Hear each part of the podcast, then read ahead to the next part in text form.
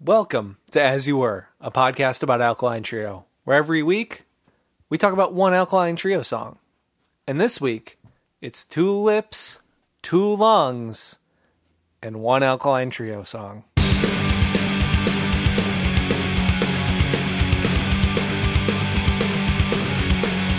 Two lips, two feet, two elbows, two knees, Two ears, two eyes, one nose.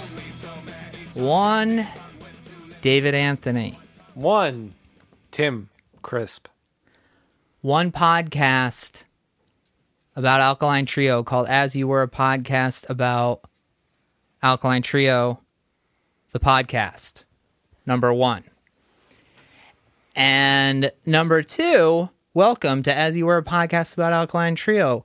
Every week on this show, we talk about one Alkaline Trio song, and this week we're talking about a No Means No song, Mm-hmm, that we sure are. as performed by. Hold on.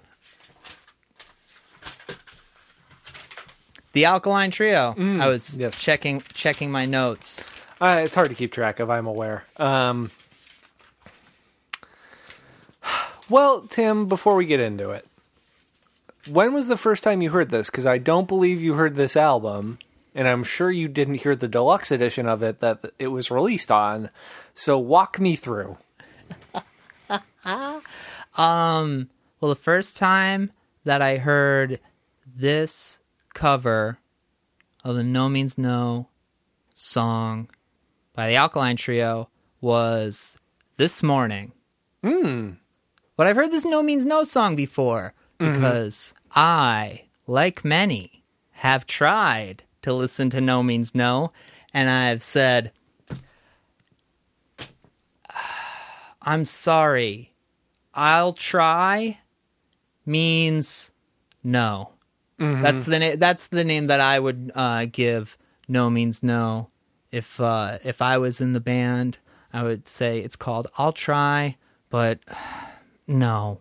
At the end of the day, it's just not happening for me. Although, funny band.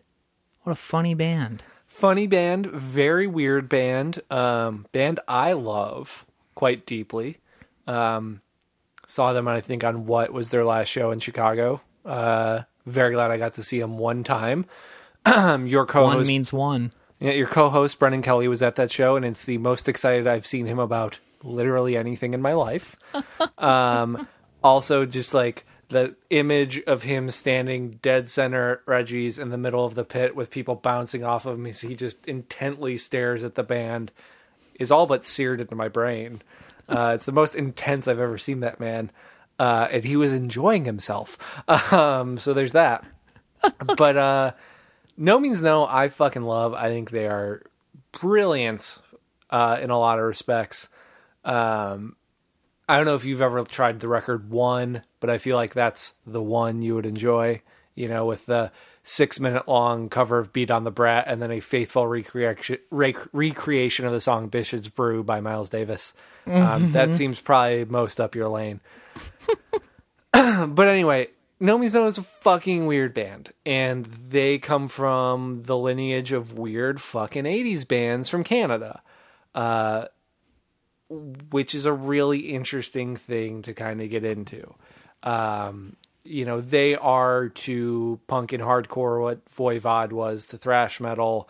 Um, you also get, you know, you know, SNFU had a lot of weird energy in them, and I think a lot of these Canadian bands like really did have a large influence on underground music, though it doesn't get, they didn't have the success for it to get talked about in the same uh, esteem all that being said, importance does not equate to anyone needing to enjoy a thing. Uh, so there's that. And I totally understand why people do not like them because it's pretty alienating. I think you can look at it and be like, oh, this is like funk punk stuff. Which, like, it definitely skirts the line in being very bass heavy. But I think when you start as a bass and drums band, that is going to happen unless you are the most boring band on earth. Um, so yeah, very odd throughout the entire career. um, but I find them to be very rewarding.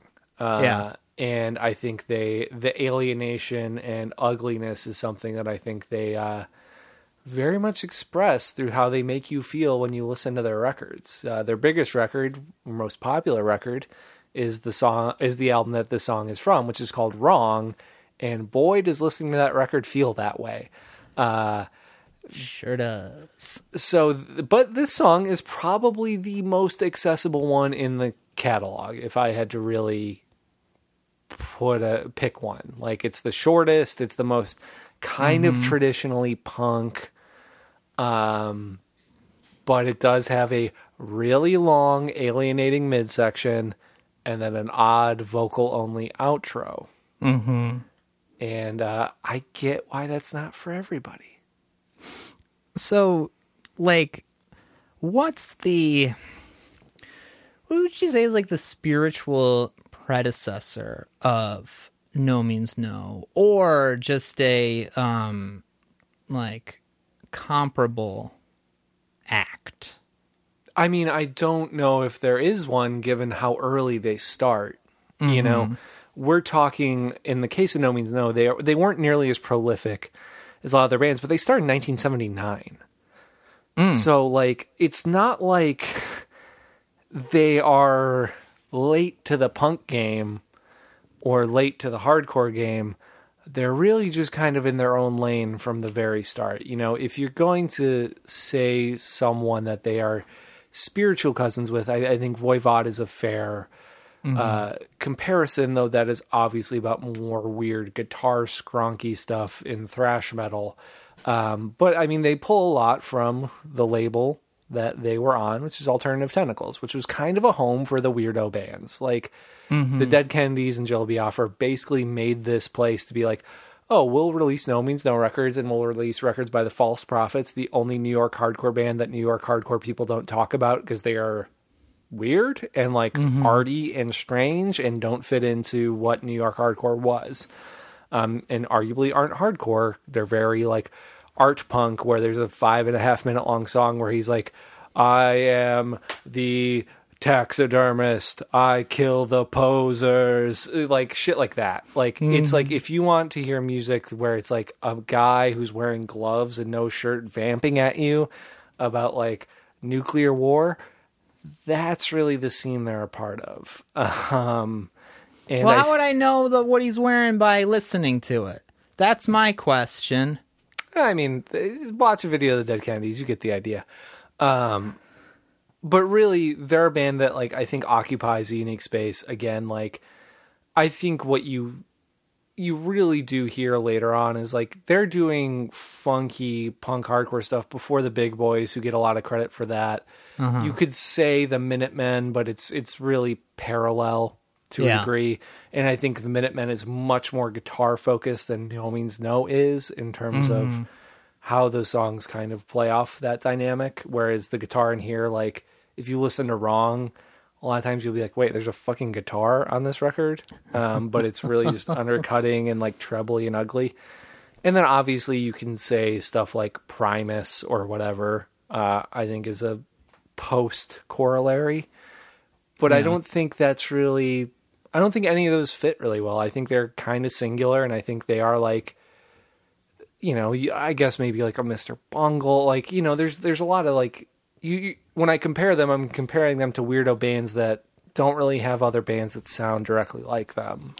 Yeah, I mean, I I think that there is like an art school element to it that I'm intrigued by because mm-hmm. I feel like the relationship between punk and art school is a tenuous one. Mm-hmm. And to me, like, no means no feels like a bit of a performance piece. Mm-hmm.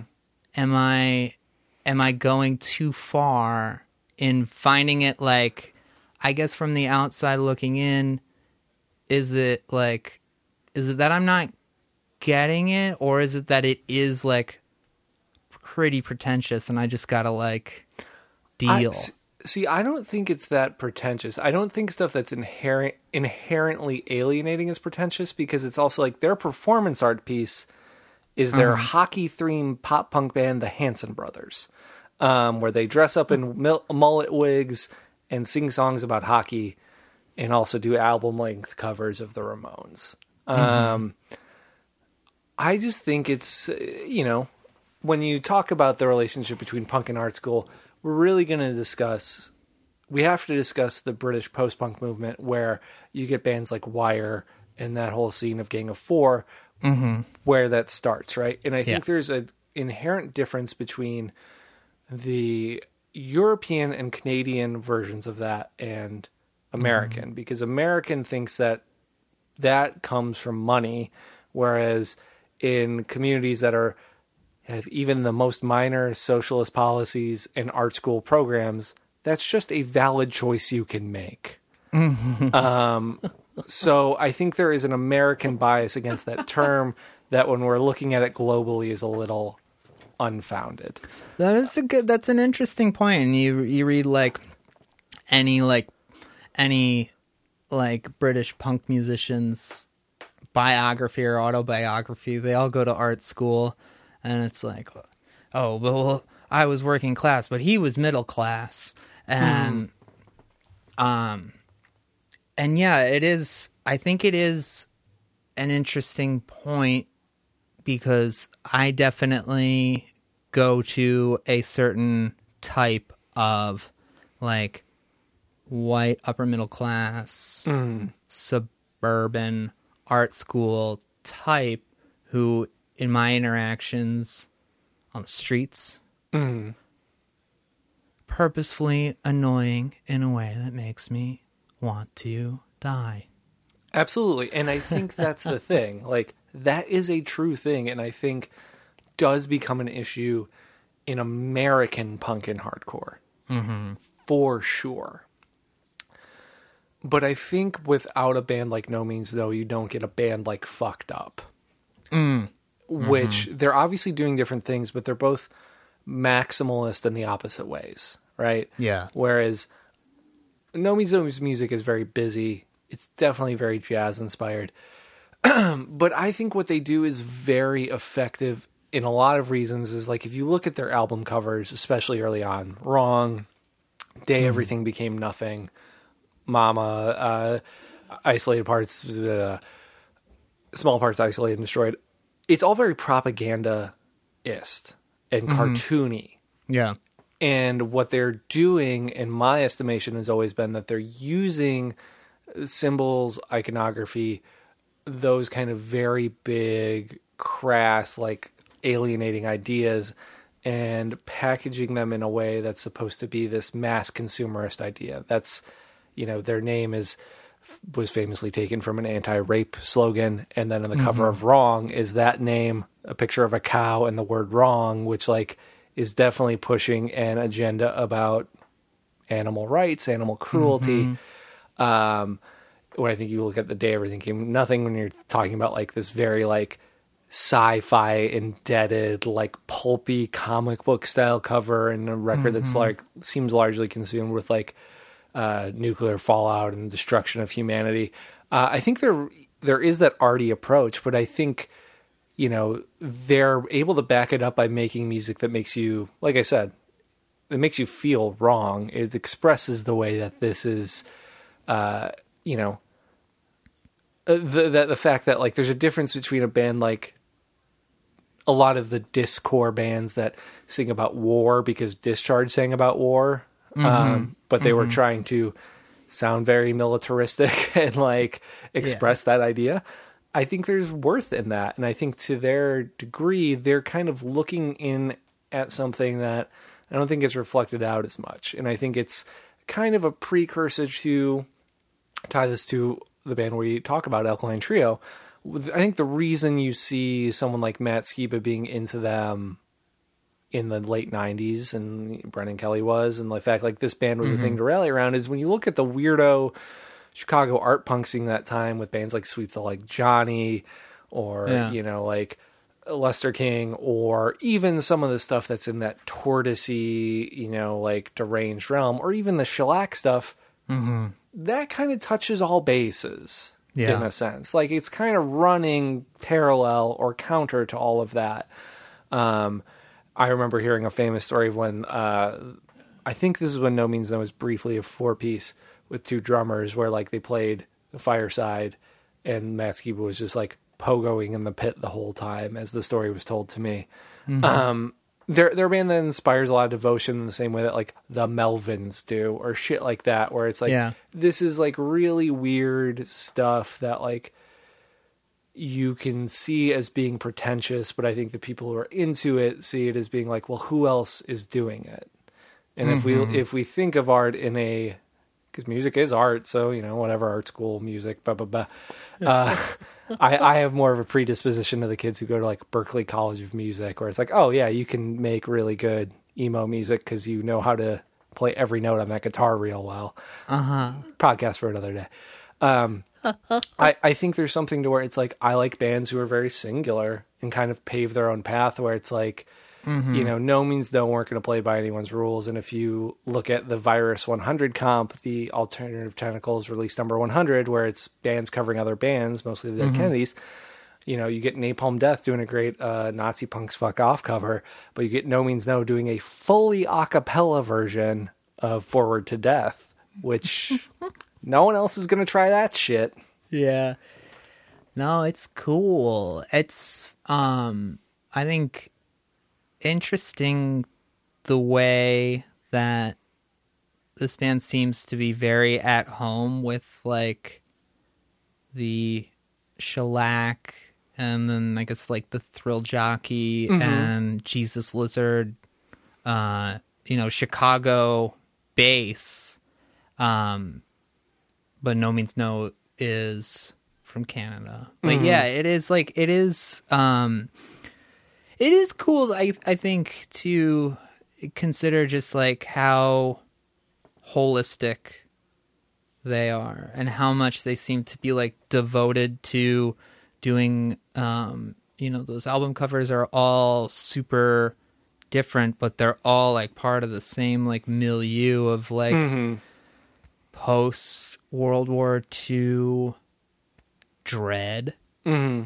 And there is something that's like almost nihilistic about it, but also, yeah, I mean, I I do like a little bit of it. I came in advocating for the devil, but it is cool. Like when you look at you look at bands that when you zoom out, you see that it was more than just like them being a band that made music. They kind of took all of these things into into one and like created a little universe around it that spoke to the outside world and like um have like kind of a progressive agenda in just their expression itself. Yeah, I mean, I think you know, especially the post wrong stuff. I, I think their '90s output's really interesting. Like the first No Means No record I heard because it was the most recent one, I believe. To when I discovered them was Dance of the Headless Bourgeoisie, and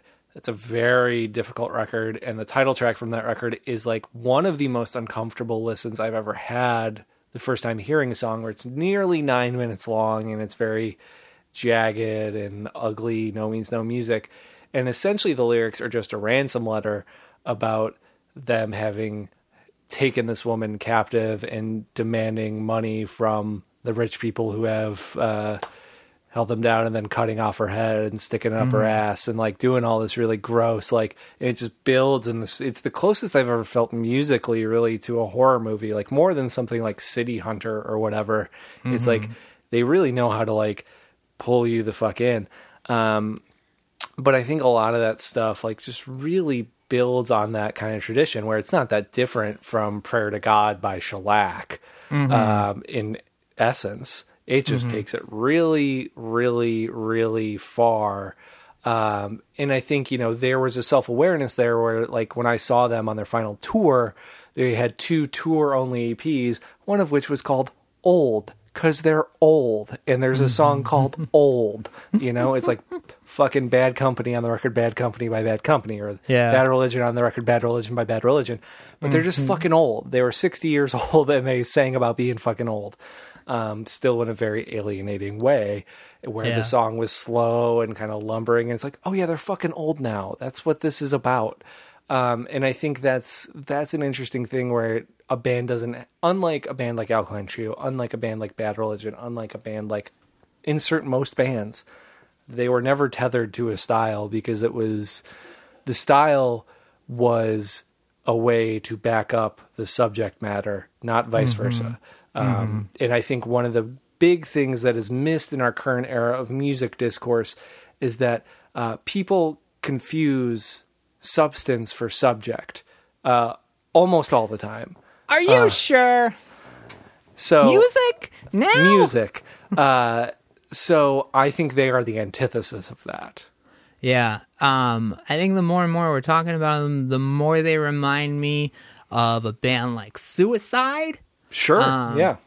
Though I think Suicide was a little too sporadic to have like fully carved out like a like larger distinction um beyond like the first record really has like and I guess the like live at Max's Yeah. um, has a thing, and their '80s records are really good too. But they, it seems to be like a, something that both of those people are kind of seventy five percent in on. They're doing other shit too. Yeah, and and they're an interesting one because their influence is so large. It looms Mm-hmm. so large. Like you don't get Bruce Springsteen covering your songs if that's not fucking hitting somebody, you know? Yeah. And I think, you know, this can all tie back to the Velvet Underground of like sold forty thousand records but everyone started a band. You know? Mm-hmm. Like I, I think I think influence is important. If people don't get that out of it, that's also fine. You know, mm-hmm. like I think that is okay to evolve over time. But I also to bring this to Alkaline Trio on this cover, it's why I love them covering this because I think on its face, you those two bands seem fucking distant miles away from each other. Mm-hmm. Uh, and like, I think you know this is a very faithful cover of it. You Yeah. know, the dual vocal thing, the weird kind of affected approach to it, the long middle section of just like pew on the bass. Um, this is not. This is probably not a fan favorite Alkaline Trio cover song, if I had to guess. I would not think so. Um, and it's so funny, I think, to think about it in context of this addiction where this is kind of the energy that they were talking about doing with this release that's just not in the material or the performances at all. No. And then like this tossed off really funny tribute has everything and it's like I'm not suggesting that you put this on the record, but you definitely should have just put You sh- you some of what was in there. the air. Yeah, no kidding. I mean, that's the thing is I've always really liked the deluxe edition. We have some more songs to talk about, uh, specifically a couple dance songs that I think have a really good energy to them.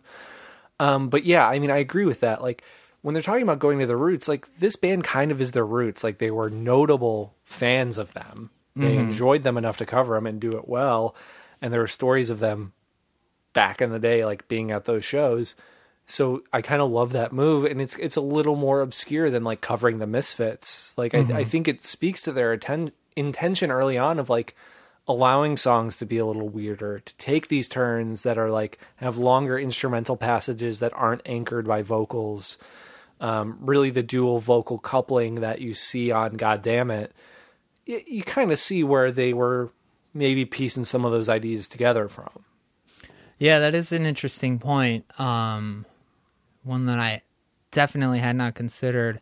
Um, but cool too, because it's like the lack of, I think, like cohesion in those. And we know that part of that is that Dan recorded his backups earlier. Absolutely. But I think that like maybe the maybe that's um maybe that's a good reason like why they were like cool with allowing that to happen is because Yeah. they were cribbing from no means no a little bit or at least enough to just be like well it doesn't have to like match up we know yeah. how that we know how Which like most sound. Mm-hmm. people would not do. So like there's definitely some sort of weird obtuse influence that they were like, no, that's cool. Mm-hmm. You know, you, you, that comes from somewhere. It could be no means no. It could be the coexisting to a lot of weird Chicago indie art punk noise rock shit. You know, there's a it's a chicken or an egg, but like they were definitely around it and playing with that as much as they were playing with like ska bands on Asian Man. Like they were in a weird lane where they could pull from a lot, and I think that benefited them. Um, so two stories about this song mm-hmm. before we wrap. I saw them play this on the This Addiction tour, and memory, yes, Cursive opened that, which we've talked about before. Mm-hmm. Now, Cursive has a song where they kind of stop and it's quiet for a little bit and then they come back into it. And a lot of people in the crowd were not familiar with cursive, so they stop and start clapping. And I was close up and just saw Tim Kasher laughing when they came back into it, mm-hmm. because obviously that's that's the design thing, and that doesn't happen when you're playing a headlining show, right? It just doesn't. So then Alkaline Trio gets up on stage, and they play this song. And I'm like, whoa, they're doing the No Means No cover. That's sick. And I'm in the crowd. I'm the only person singing along that I can see because I'm looking around and I'm having a great time. Mm-hmm. And the long bass part comes in and everyone's just like looking around and they finish it. And in the peripherals next to me that I can hear, someone goes, Whoa, what was that? And his friend goes, It was a Lawrence Arms cover. I did not correct him for obvious reasons. But there's a video on uh, YouTube that I encourage everyone to check, and it's uh, Alkaline Trio playing the song live at Smalls in Hamtramck, Michigan. This is like, uh I think the the story goes that they were on the Warped Tour for part of that summer, and after playing the Warped Tour, they booked a show in this small club and decided to like you know do a secret show at a club called Smalls, very on the nose. And they play this, and you can see they're a little loose. Matt's shirtless, wearing camo pants, just like mm-hmm. true great look. Mm-hmm. And they go into the song. He gives like a weird intro to it. He's like clearly in a place where like he knows what he's about to do is going to alienate people. And it gets to that long bass part, and he's on his knees, like leaned back in front of Dan, like trying to take in the rock. And people are talking, and he's just like, "Shut up, shut up!" And then he gets up on the mic and yells into it so loud, and it's funny because the person's filming from like kind of behind the band, like kind of behind Dan, and you can tell how loud he's yelling by how loud his voice comes out of the monitor back at the camera. As he's like, "Shut the fuck up! He's doing a bass solo," which is usually what's said when anyone is doing a bass solo. Uh, um, it might as well just be a sticker that bass players have on their chest. Uh, so I think they had a lot of fun with this one, and I think they knew no one was going to really get it, and I don't think they cared. And like you said, I wish that energy had showed up in any of the material they made for the album This Addiction. Bravo. Bravo. Thank you. What do you I've- rate it? I have lived. Uh, I'm going to give it a four out of five. I am going to give it a three out of five plus one for that impassioned delivery. Um, one time, this really isn't related, but I want to share it anyway. I saw Dinosaur Jr. and it was no, it well, Dinosaur Jr. was playing, and I think Steve Gunn was opening, and he uh, he changed his guitar, and he was playing uh, an SG, a Gibson SG, and there was this real blowhard behind me who was just talking all night, and he says to his friend, "An SG, two words, Angus Young. I was like, what the fuck? Wow. Talking to your 12 year old friend who's taking guitar lessons? Weirdo. Jesus Um, Christ. Angus Young. People love rock and roll, man. I love rock and roll and I love doing podcasts, especially this one, As You Were a podcast about Alkaline Trio. Me and my friend David, we do this show because we like talking to each other. And Sure do. this is a really fun and enjoyable way to do so. And we thank you all for joining us this week. We have a Patreon, patreon.com slash as you were. Uh, we just did a cool little wrap up for from here to infirmary over there. And like if you go you can vote on songs and you can listen to us talk about other stuff. Um, check that out. David had a very fun interview with our friend dan Ozzi that you can all listen to. Subscribe to dan's newsletter danozzi.substack.com and uh yeah, we'll be back here next week, and we look forward to it. We'll see you then. Thank you, friends. Boom, boom, boom, boom, boom, boom, boom.